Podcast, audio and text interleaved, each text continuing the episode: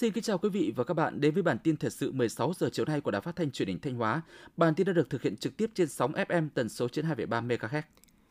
Tính đến ngày 29 tháng 12, tổng thu ngân sách nhà nước của tỉnh Thanh Hóa đạt 41.920 tỷ đồng, đạt trên 118% dự toán. Trong đó thu nội địa ước đạt 25.620 tỷ đồng, đạt trên 117% dự toán. Thu từ hoạt động xuất nhập khẩu ước đạt 16.300 tỷ đồng, đạt trên 120% chỉ tiêu do Bộ Tài chính giao và tiếp tục dẫn đầu các tỉnh Bắc Trung Bộ. Đáng chú ý, thu nội địa trừ đất là 16.600 tỷ đồng, vượt khoảng 2.000 tỷ đồng so với dự toán giao.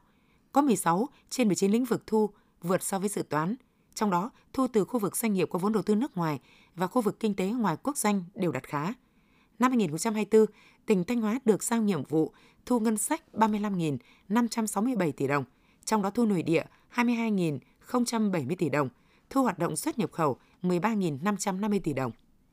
Vào 22 giờ 30 tối nay tại quảng trường Lam Sơn, Ủy ban Nhân dân thành phố Thanh Hóa và Đài Phát thanh Truyền hình Thanh Hóa phối hợp tổ chức buổi duyệt chương trình nghệ thuật chào mừng năm mới 2024. Chương trình nghệ thuật đặc biệt chào năm mới 2024 với chủ đề Tăng tốc bứt phá được dàn dựng công phu với sự tham gia của nhiều ca sĩ thành công ở các cuộc thi sao mai toàn quốc, các ca sĩ trẻ triển vọng, các vũ đoàn chuyên nghiệp. Các tiết mục nghệ thuật đặc sắc ca ngợi Đảng, Bác Hồ, mùa xuân, đất và người xứ Thanh cùng những ca khúc mới trẻ trung sôi động sẽ mang đến cho khán giả và nhân dân thành phố Thanh Hóa không gian âm nhạc nhiều ý nghĩa rực rỡ sắc màu. Chương trình nghệ thuật chào năm mới 2024 sẽ được truyền hình trực tiếp trên sóng của Đài Phát thanh và Truyền hình Thanh Hóa.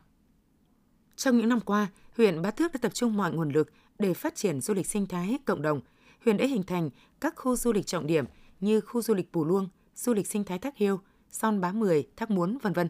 Nhờ bảo tồn được cảnh quan thiên nhiên gắn với giữ gìn được bản sắc văn hóa, đến nay nhiều điểm du lịch của huyện Bá Thước đang thu hút được rất đông khách du lịch trong và ngoài nước.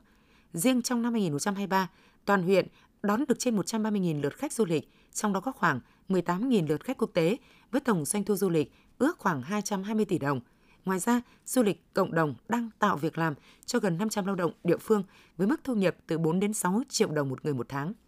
Với mục tiêu ngăn chặn kịp thời tai nạn về cháy nổ có thể xảy ra, bảo vệ an toàn tính mạng tài sản cho người dân, những ngày cuối năm 2023, hơn 1.000 bình chữa cháy đã được Công an tỉnh Thanh Hóa phối hợp với Hiệp hội các doanh nghiệp kinh doanh dịch vụ phòng cháy chữa cháy tỉnh và Ủy ban nhân dân các địa phương trao tặng đến tận tay những gia đình nghèo, cận nghèo, gia đình có hoàn cảnh khó khăn trên địa bàn tỉnh. Chương trình trao tặng bình chữa cháy được tổ chức đồng loạt tại các địa phương thành phố Sầm Sơn, thành phố Thanh Hóa, huyện Thọ Xuân, huyện Ngọc Lặc. Đây là chương trình có ý nghĩa thiết thực nhằm nâng cao nhận thức trách nhiệm của các hộ gia đình cho công tác đảm bảo an toàn phòng cháy chữa cháy và cứu nạn cứu hộ. Tiếp theo là phần tin trong nước. Chính phủ ban hành nghị định sửa đổi, bổ sung một số điều về phát hành, đăng ký, lưu ký, niêm yết và giao dịch công cụ nợ của chính phủ trên thị trường chứng khoán. Theo đó, phát hành riêng lẻ là phương thức bán trực tiếp trái phiếu chính phủ cho từng đối tượng mua hoặc lựa chọn ngân hàng thương mại, chi nhánh ngân hàng nước ngoài làm đại lý phân phối và thanh toán trái phiếu chính phủ, đại lý phân phối cho đối tượng mua. Kho bạc nhà nước xây dựng phương án phát hành trái phiếu chính phủ theo phương thức riêng lẻ, báo cáo Bộ Tài chính chấp thuận. Nghị định có hiệu lực thi hành từ ngày 15 tháng 1 năm 2024. Theo nghị định sửa đổi bổ sung của Chính phủ về người lao động nước ngoài làm việc tại Việt Nam và tuyển dụng, quản lý người lao động Việt Nam làm việc cho tổ chức cá nhân nước ngoài tại Việt Nam quy định, từ ngày 1 tháng 1 năm 2024, sau khi không tuyển được người lao động Việt Nam vào các vị trí tuyển dụng người lao động nước ngoài, người sử dụng lao động có trách nhiệm xác định nhu cầu sử dụng người lao động nước ngoài. Việc thông báo tuyển dụng người lao động Việt Nam vào các vị trí dự kiến tuyển dụng người lao động nước ngoài thực hiện trên cổng thông tin điện tử của Bộ Lao động Thương binh và Xã hội hoặc cổng thông tin điện tử của Trung tâm Dịch vụ Việc làm do Chủ tịch Ủy ban nhân dân tỉnh, thành phố trực thuộc Trung ương quyết định thành lập. Tính đến hết tháng 12, tổng vốn đầu tư trực tiếp nước ngoài đăng ký vào Việt Nam đạt hơn 36,6 tỷ đô la Mỹ, tăng 32,1% so với cùng kỳ. Trong tổng vốn đầu tư trực tiếp nước ngoài hơn 36,6 tỷ đô la Mỹ, vốn đăng ký mới đạt trên 20 tỷ đô la Mỹ, tăng 62,2% so với cùng kỳ. Số dự án thu hút đầu tư trực tiếp nước ngoài đăng ký mới cũng đạt trên 3.100 dự án, tăng 56,6%. Như vậy, cả dự án mới và vốn đăng ký mới đều tăng mạnh.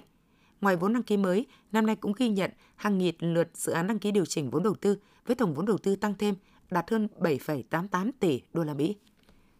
Cục Quản lý Đăng ký Kinh doanh thuộc Bộ Kế hoạch và Đầu tư cho biết số lượng doanh nghiệp cả nước đăng ký thành lập mới năm 2023 đạt mức trên 159.000 doanh nghiệp, tăng 7,2% so với cùng kỳ năm 2022. Số doanh nghiệp thành lập mới trong năm 2023 cao gấp 1,2 lần mức bình quân giai đoạn 2017-2022 và tăng 4,6% so với ước thực hiện cả năm 2023. Theo đánh giá chung, việc thực hiện đồng bộ các giải pháp như giảm mặt bằng lãi suất cho vay, ổn định thị trường ngoại hối, thúc đẩy giải ngân vốn đầu tư công, triển khai các gói tín dụng hỗ trợ đã có phần giúp tình hình đăng ký doanh nghiệp cả nước tiếp tục là điểm sáng trong bức tranh toàn cảnh của nền kinh tế Việt Nam năm 2023. Trong bối cảnh tình hình xung đột tại khu vực phía Bắc Myanmar diễn biến phức tạp, Bộ Ngoại giao Việt Nam khuyến cáo công dân Việt Nam không đến các khu vực xảy ra xung đột. Nếu đang ở các khu vực có khả năng xảy ra giao tranh, cần chủ động sơ tán người và tài sản về các khu vực an toàn, khẩn trương liên hệ với các cơ quan chức năng Việt Nam trong trường hợp cần sự trợ giúp. Trường hợp công dân, người thân của công dân ở Myanmar cần giúp đỡ, đề nghị liên hệ Đại sứ quán Việt Nam tại Myanmar 959 660 888 998, Tổng đài Bảo hộ Công dân của Cục Lãnh sự Bộ Ngoại giao 84981 848484. 84956411118. Cục Thương mại điện tử và Kinh tế số Bộ Công Thương cho biết, quy mô thương mại điện tử bán lẻ của Việt Nam năm nay dự kiến đạt 20,5 tỷ đô la Mỹ, tăng khoảng 4 tỷ đô la Mỹ, tương đương 25% so với năm ngoái. Việt Nam là nước có tỷ lệ dân số mua sắm qua mạng cao nhất Đông Nam Á với 49,3 triệu người, tương đương 41% dân số. Đặc biệt gần đây mạng xã hội TikTok bùng nổ mạnh mẽ, người dân từ tận những địa phương xa xôi vẫn ngày livestream bán hàng đi cả nước và ngược lại. Thực hiện đề án 319 về chống hàng giả và bảo vệ người tiêu dùng trên thương mại điện tử, các cơ quan chức năng đã đẩy mạnh việc phát hiện và xử lý những vi phạm, tăng cường bảo vệ quyền lợi người tiêu dùng. Theo đại diện Bộ Lao động Thương binh Xã hội, năm 2023, số lao động Việt Nam đi làm việc ở nước ngoài theo hợp đồng đạt hơn 155.000 người, tăng 8,55% so với năm 2022. Hiện tại, có khoảng 650.000 lao động Việt Nam đang làm việc tại 40 quốc gia và vùng lãnh thổ trên thế giới, với hơn 30 nhóm ngành nghề và thời hạn hợp đồng khác nhau. Hiện có hơn 500 doanh nghiệp được cấp phép đưa người Việt Nam lao động nước ngoài. Theo ước tính, lực lượng lao động này mỗi năm gửi về khoảng 3,5 đến 4 tỷ đô la Mỹ kiều hối, góp phần phát triển kinh tế xã hội của đất nước, nâng cao thu nhập và cải thiện đời sống gia đình, đồng thời góp phần nâng cao chất lượng nguồn nhân lực. Trung tâm giống đà điểu Katoko Ninh Hòa tại thôn Đại Cát, xã Ninh Phụng, thị xã Ninh Hòa, tỉnh Khánh Hòa với diện tích 150 ha đã trở thành cơ sở nuôi đà điểu lớn nhất cả nước. Đây cũng là một trong những trung tâm giống dẫn đầu Đông Nam Á về quy mô, chất lượng đàn đà điểu. Khu vực nuôi thương phẩm có khoảng 4.000 con được nuôi thả ngoài trời, có sân rộng, đảm bảo yêu cầu về giống với môi trường ngoài tự nhiên, thích hợp với bản năng hoang dã, thường xuyên chạy của gà khổng lồ này. Các sản phẩm của Trung tâm giống đà điểu Katoko Ninh Hòa hiện được phân phối rộng khắp, có mặt ở hầu hết các siêu thị trên cả nước và xuất khẩu sang Nam Phi, Hàn Quốc và Trung Quốc. Trước kiến nghị của Sở Giao thông Vận tải các tỉnh, thành phố đề nghị bỏ phần thi mô phỏng lái xe ô tô, Cục Đường bộ Việt Nam cho biết không thể bỏ phần thi này do đây là nội dung nằm trong quy định về đào tạo, sát hạch cấp giấy phép lái xe ô tô. Cục Đường bộ Việt Nam đang phối hợp với đơn vị xây dựng phần mềm, điều chỉnh phần thi mô phỏng phù hợp với các tình huống thực tế, cũng như điều chỉnh cách chấm điểm theo hướng kéo dài thời gian nhận biết tình huống nguy hiểm.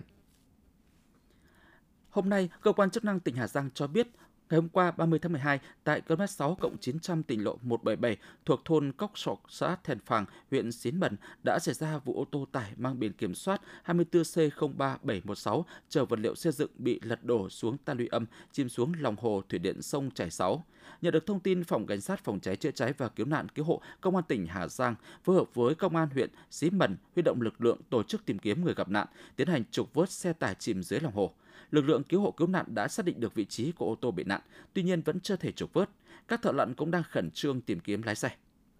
Sáng 31 tháng 12, ông Trần Quốc Tuấn, Phó Chủ tịch Ủy ban nhân dân thành phố Châu Đốc, An Giang cho biết, khoảng 6 giờ 30 phút ngày 31 tháng 12, người dân sống quanh chợ Châu Long phát hiện lửa bất ngờ bùng phát từ khu vực các kiosk bán quần áo cũ nên hô hoán và thông báo lực lượng chức năng. Nhận được tin báo, đội Cảnh sát Phòng cháy chữa cháy và Cứu nạn Cứu hộ đã điều động xe chữa cháy chuyên dùng cùng hàng chục cán bộ chiến sĩ nhanh chóng có mặt tại hiện trường, phối hợp với công an địa phương và người dân khống chế ngọn lửa. Vụ cháy không gây thiệt hại về người, nhưng lửa đã thiêu rụi hoàn toàn khoảng 285 kiosk của hơn 110 hộ tiểu thương, ước thiệt hại hàng chục tỷ đồng. Cục Cảnh sát Giao thông cho biết trong ngày đầu tiên của kỳ nghỉ Tết Dương lịch 2024, lực lượng Cảnh sát Giao thông trên toàn quốc đã kiểm tra, phát hiện và xử lý hơn 7.000 trường hợp vi phạm trật tự an toàn giao thông, tạm giữ hơn 2.600 phương tiện, trong đó lỗi vi phạm về nồng độ cồn là hơn 1.800 trường hợp, vi phạm về ma túy có 2 trường hợp và vi phạm về tốc độ là hơn 1.500 trường hợp. Cũng trong ngày đầu nghỉ Tết Dương lịch, trên toàn quốc xảy ra 41 vụ tai nạn giao thông đường bộ, làm 10 người chết và 40 người bị thương. Thông tin vừa rồi cũng đã ghép lại chương trình thời sự của Đài Phát thanh Truyền hình Thanh Hóa. Xin kính chào và hẹn gặp lại quý vị và các bạn trong những chương trình sau.